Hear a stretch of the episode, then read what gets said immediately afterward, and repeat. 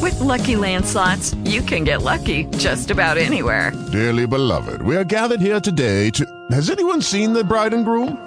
Sorry, sorry, we're here. We were getting lucky in the limo and we lost track of time. No, Lucky Land Casino, with cash prizes that add up quicker than a guest registry. In that case, I pronounce you lucky. Play for free at LuckyLandSlots.com. Daily bonuses are waiting. No purchase necessary. Void where prohibited by law. 18 plus. Terms and conditions apply. See website for details. Hey guys, it is Ryan. I'm not sure if you know this about me, but I'm a bit of a fun fanatic when I can. I like to work, but I like fun too. It's a thing. And now the truth is out there. I can tell you about my favorite place to have fun. Chumba Casino. They have hundreds of social casino style games to choose from with new games released each week. You can play for free anytime, anywhere and each day brings a new chance to collect daily bonuses. So join me in the fun. Sign up now at ChumbaCasino.com. No purchase necessary. VGW. Void were prohibited by law. See terms and conditions. 18 plus.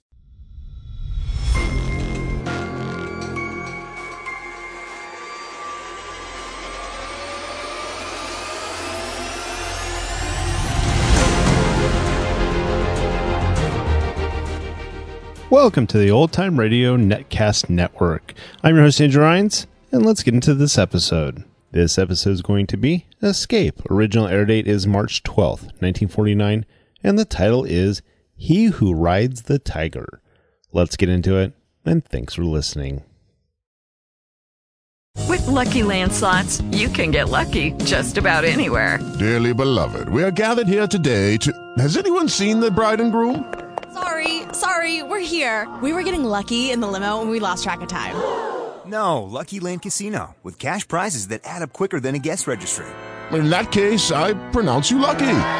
Play for free at LuckyLandSlots.com. Daily bonuses are waiting. No purchase necessary. Void where prohibited by law. 18 plus. Terms and conditions apply. See website for details. Hey guys, it is Ryan. I'm not sure if you know this about me, but I'm a bit of a fun fanatic when I can. I like to work, but I like fun too. It's a thing. And now the truth is out there. I can tell you about my favorite place to have fun. Chumba Casino. They have hundreds of social casino style games to choose from with new games released each week. You can play for free anytime, anywhere and each day brings a new chance to collect daily bonuses. So join me in the fun. Sign up now at ChumbaCasino.com. No purchase necessary. VGW. Void were prohibited by law. See terms and conditions. 18 plus. You are lying helpless in a rude hut in the deep interior of China, not knowing how you got there or why. And before you, you see the face of a beautiful girl and the hard, ruthless figure of a guerrilla chieftain. And you know that in this room there is danger for you perhaps death.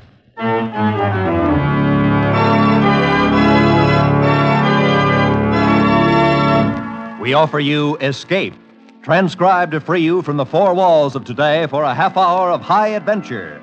Today we escape to China and the story of a man who lost his memory and almost his life. As James Norman told it in his fascinating story, He Who Rides the Tiger.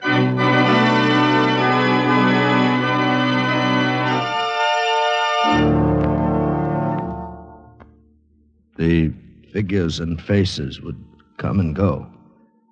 Sometimes I seemed to be floating along with them through endless space, but more often I, I could feel myself lying on a hard bed and watching, not moving, with sick and fevered eyes. There was a big man with brown skin and close cropped hair, and an older man with a white coat. But best of all was the girl, a beautiful girl. Usually her face would dissolve into a great lotus flower that would hang for a moment in the air and then float slowly beyond reach of my thoughts and disappear. Part of this was a dream, of course, and part reality. But I was unable to separate one from the other.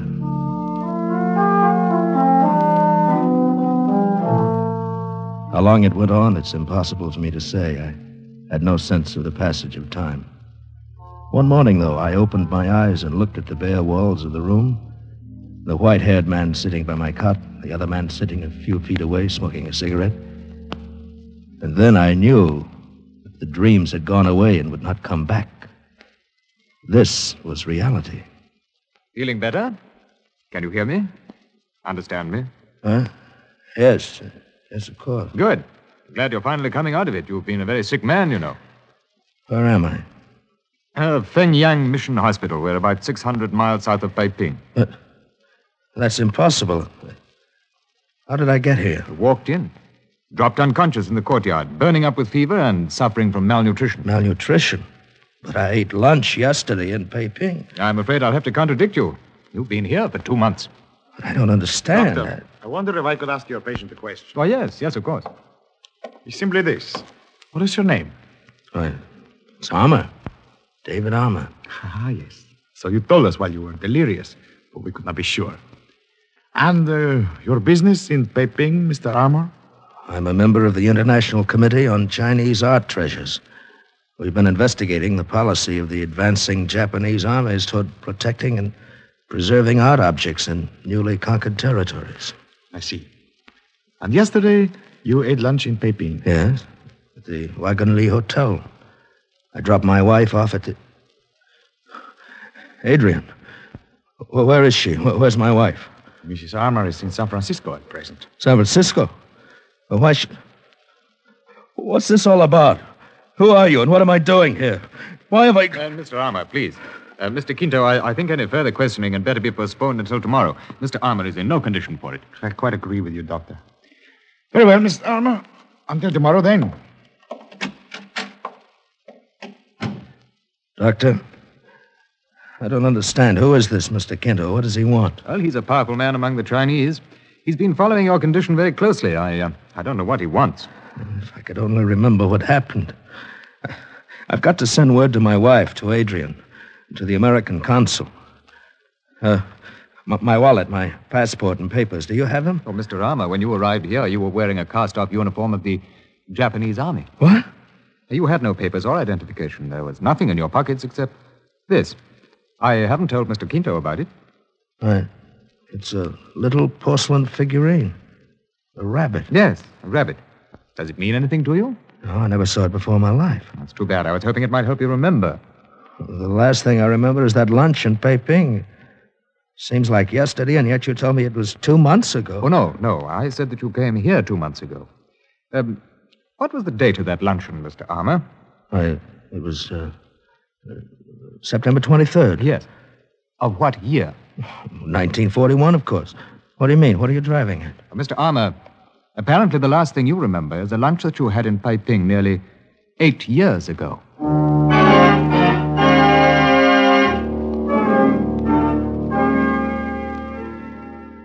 Understand the doctor has brought you more or less uh, up to date, Mr. Armour. Well, in a general way, yes. He told me about Pearl Harbor and the war, and finally the Japanese surrender, the revolution in China, and so on.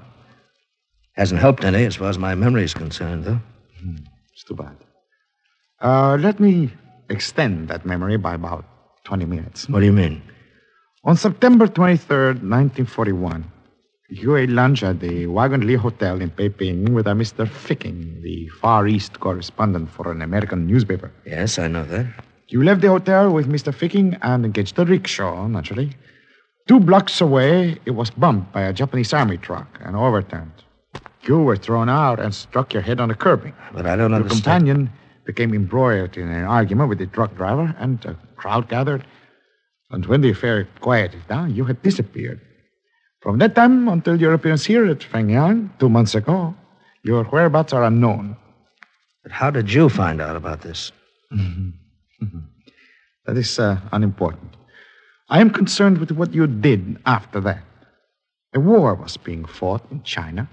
The whole country was under martial law by one side or the other.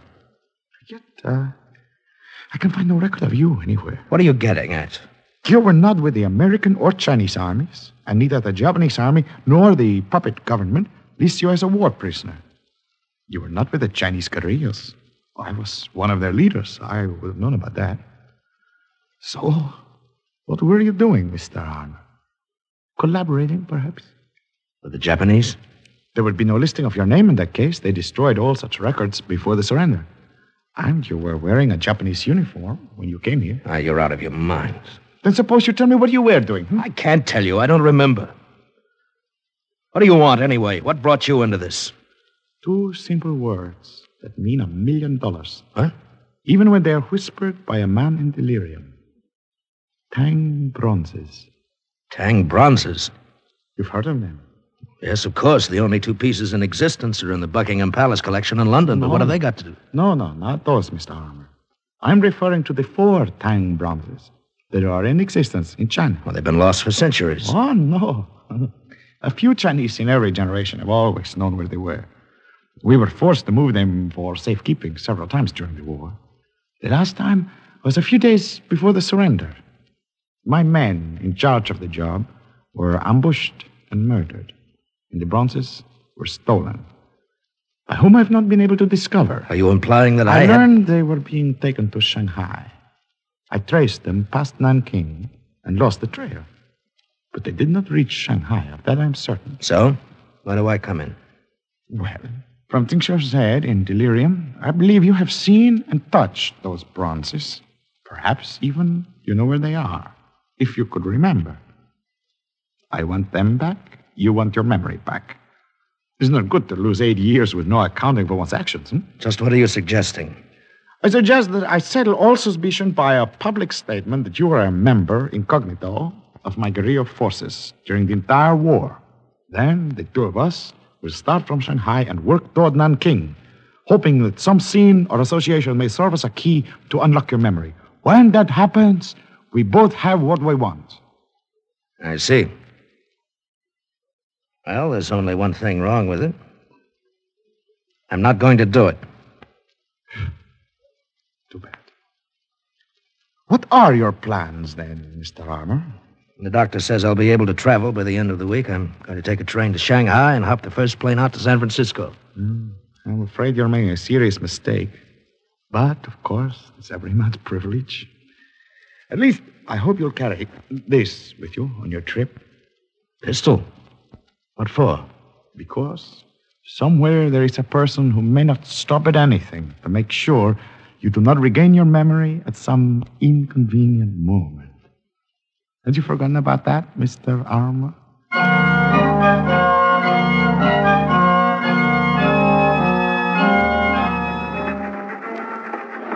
Most of the long train trip to Shanghai was uneventful. I still carried the gun, mostly because I didn't know what else to do with it. But I had only one idea in mind to get home to San Francisco and to Adrian just as soon as possible. At Nanking, the papers that came on board were carrying the story of my wartime association with Quinto's guerrilla forces. Apparently, he'd gone ahead on his own with that part of his plan. From Nanking on, I could hear the other passengers discussing me amongst themselves. And when some 50 miles out of Shanghai, a fat, smiling little Chinese merchant named Mr. Chen sat down in my compartment, began to chatter away about my heroism. It's most remarkable, Mr. Armour, most amazing that one who served our country in such glorious way is not able to remember a single one of illustrious exploits. Well, as I told you, Mr. Chen, I was injured nearly eight years ago. I've been suffering from amnesia. It was only Oh. last week that my memory came back to me. Oh, yes, it's too shame. And nothing, not one single hour of eight years can be remembered. No? All that I know is what Mr. Quinto tells me. It's true, whatever Mr. Quinto say is a muchly important man, very great leader, a very powerful fighter. Yes, yes, he is. Uh, you know where is Mr. Quinto now? No, he left Fengyang three days ago. I think he went to Peiping. Oh, yes. And uh, your honorable intention, Mr. Armour, they are what? Get a plane to San Francisco just as soon as possible. Oh, it is most excellent plan. Shanghai, very troubled city, very unsettled, uh, would cause great lamentation in land if action accident uh, happened to illustrious hero of our country. Accident? Uh, well, who can tell the ways of fate? In city like Shanghai, uh, many accidents can happen, even to brave fighter with loaded pistol in coat pocket. it's much better you go away on plane very quickly, Mr. Armour.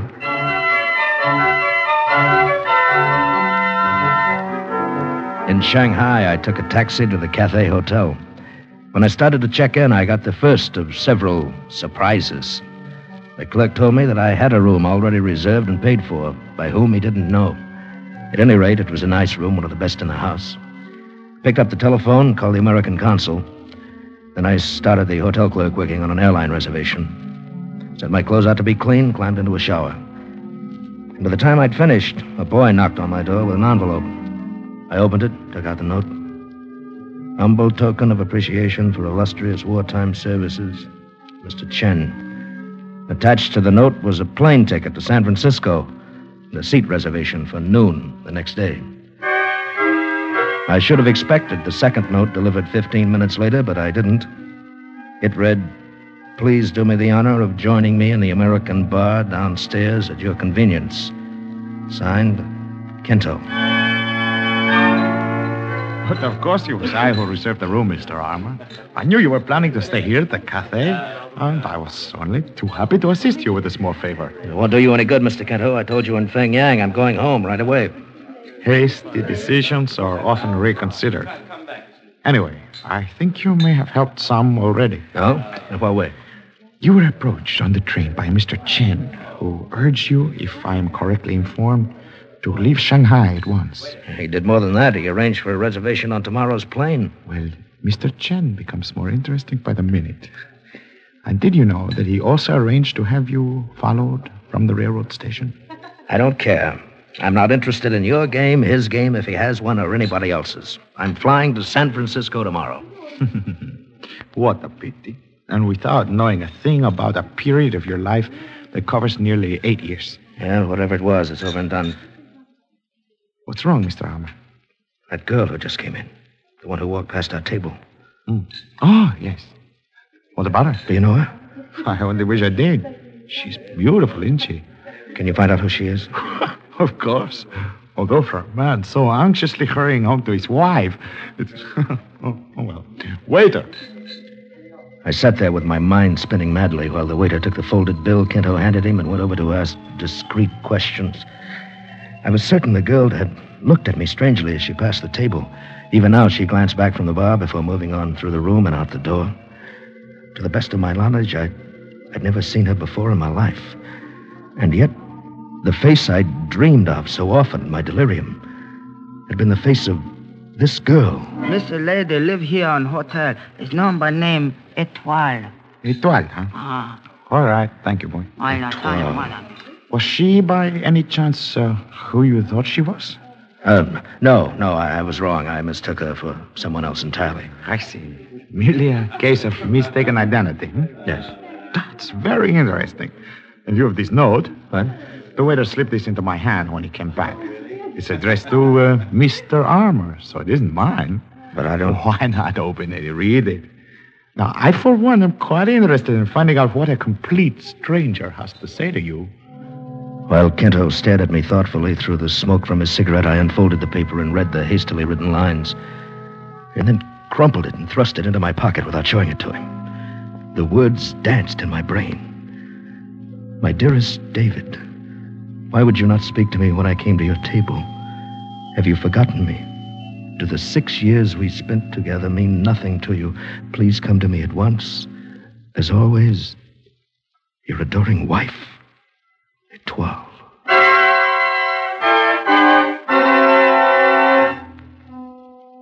Quinto probed skillfully, trying to discover the contents of the note Etoile had sent me. But I had no intention of telling him. I left him still sitting there at the table and went to the lobby. Talked briefly with the room clerk and with the antique dealer who kept a shop in the foyer. Ten minutes later, I stepped into an elevator and rode up to the seventh floor.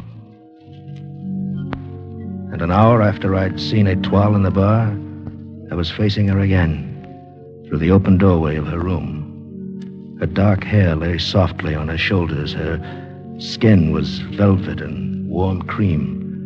The subtle scent of an amia perfume hung in the air like a tender challenge. She was lovely. She was supposed to be my wife. And I couldn't remember her. David, my darling, won't you please come in? Thank you. I, uh, suppose you're Etoile? well, of course, David. And you did send me a note downstairs in the bar. But who else, my dear? I. Oh, it's the old trouble again, isn't it? Trouble? The sickness of forgetfulness, my doctor called it. So often you suffered from it at Suchow, weeks at a time. Su Chow. Don't you remember Willow House, the beautiful estate that Uncle Liu gave us when we were. Oh, that's why you did not speak to me in the bar. You've forgotten all of it. Even me. Yes, I. I'm afraid you'll have to bear with me, Etoile. I, I don't mean to hurt you, oh, it doesn't matter, my darling. I, I understand. I've been so terribly worried since you ran away from Suchow four months ago. But now we're back together and everything is all right again. Etoile, tell me, when was it we were married? In the month of December 1941. See, I, I carry the paper with me always. Yes. We were married in the Chinese manner by Uncle Wang. And then Uncle Liu gave us Willow House. And we lived there all through the war? Well, why weren't we bothered? I mean, by the Japanese. Uncle Wang was very important in the puppet government. He was mayor of Suchow before the guerrillas shot him. I see. Why not come with me to Suchow tomorrow, David? Perhaps, perhaps when you see Willow House again, you'll remember. All right. Uh, suppose we leave around noon. Anytime you say. Good, then I'll arrange to hire a car. Uh, there is one thing, David. I think it is better you know now instead of remembering later. Oh? What's that? Uh, your job during the war. Uncle Wang arranged it for you. Well, Uh, you translated captured American documents for the Japanese army. Great. You didn't realize what you were doing, and, and we had to live. I'm I'm sorry, Etoile. I, I I'd better get out of here. Uh, I'll call for you tomorrow. David, even though you can't remember me yet as your wife, could you not at least kiss me good night? Well, uh, I uh, of course. David. Until noon tomorrow, darling. Good night. Early the next morning, I climbed into a hired car and headed out of Shanghai. Etoile was not with me. I had to face this for the first time alone. I felt I was heading into a showdown. Etoile's story was backed up by something else I'd learned the night before. The antique dealer at the hotel had told me he wasn't sure of the significance of the little porcelain rabbit the doctor at Feng Yang had turned over to me, but he was certain that it had come from Suchow.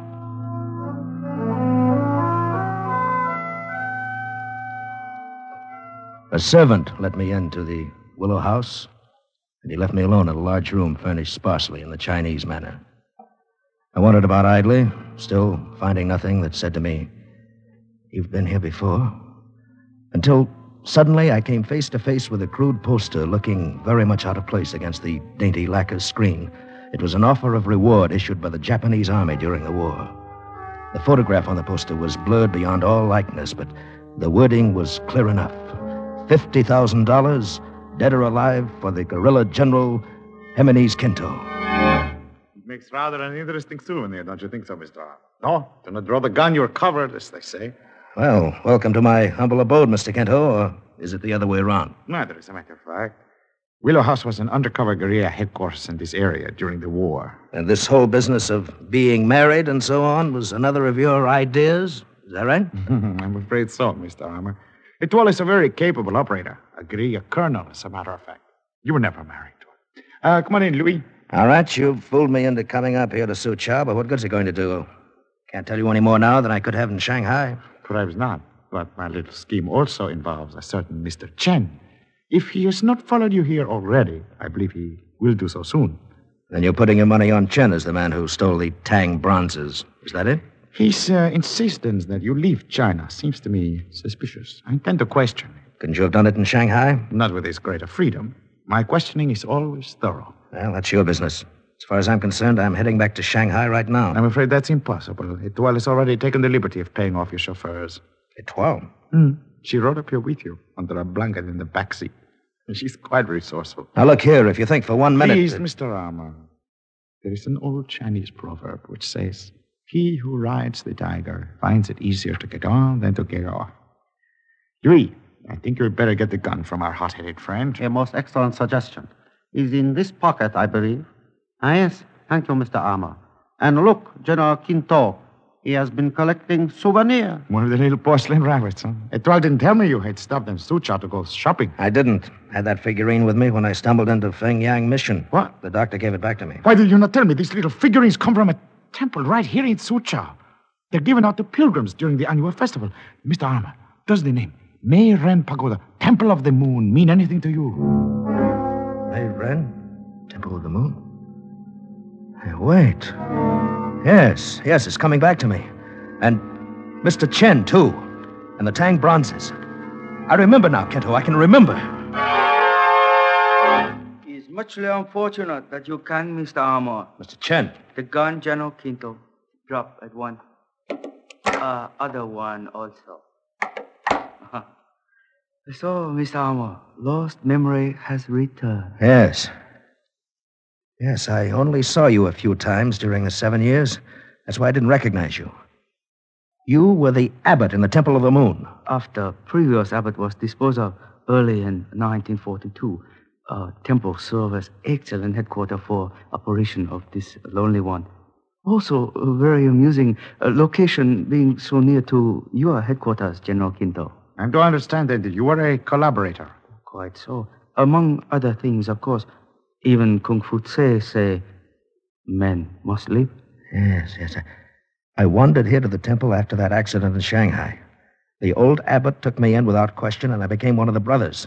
I had no memory at all, was out of my mind half the time. They they called me the uh, the forgetful one. What about the Tang bronzes, Mr. Armour? Well, one night I couldn't sleep. I wandered onto the balcony of the great hall of the temple. Chen was there with some other men who were showing him the four bronzes they just brought in. I I had a vague feeling that they were very important. I guess that's why I raved about them later at Feng Yang Hospital. Mr. Armour, you know what was done with the bronzes after you saw them? Yes, they they were buried that same night under the tiles beside the seventh pool in the temple courtyard. Mr. Chen, are they still there? Oh, but of course. And in matter of moments, you may tell location to ancestors. Mr. Chen, by your own admissions, added to things of which I know already, you are apparently guilty of collaboration, theft, a number of murders, and various high crimes against China. Have you anything to say in your defense? Only to confess freely. Muchly satisfying feeling when confessor hold gun in hand. Then I find you guilty and the case is closed. Oh, it's most amusing, General Quinto. Colonel Etoile, you will carry out the sentence of the court. As you say, General. Excellent shooting, Colonel Etoile. Oh, not at all. The range was nearly point blank. Man should be designed with eyes in back of head. Man should not try to ride the tiger. This lowly one, muchly favored by having such beautiful executioner. Thank you, little Chen. Mr. Armour, you have met Etoile before, under a false impression. May I now present her as my wife? Your wife? Last night I thought she was my wife. yes, uh, such are the remarkable ways of fate. Hmm? You didn't mind it, did you, David? Well, Colonel Etoile. Oh, my Jimenez. But come, we must round up the men and enter the temple as quickly as possible. We cannot afford to lose the bronzes now. You're quite right. Yui, take care of the late lamented Mr. Chen. Come, Etoile. You have served well, Mr. Armour. My advice to you now go to San Francisco at once to your wife, your own wife. Adios. Come and see us, David, when we are the rulers of China. Au revoir. I stood there and watched her go, swinging along beside him, lithe and graceful. And a sudden, sharp feeling as loneliness came over me. Then the moment passed, and I smiled to myself. She was only a part of all this, these stirring and exciting events. Nothing more. In San Francisco, the wife whom I loved was waiting for me. And Adrian, too, was a very beautiful woman.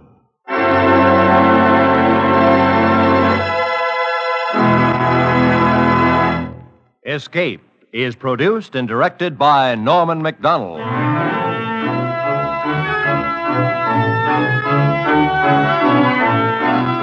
Today we presented transcribed He Who Rides the Tiger by James Norman, adapted for radio by Les Crutchfield, with editorial supervision by John Dunkel. Starred as David Armour was Bill Conrad, with Berry Kroeger as General Quinto. Featured in the cast were Maria Palmer, Jack Kruschen, Ben Wright, and Edgar Barrier.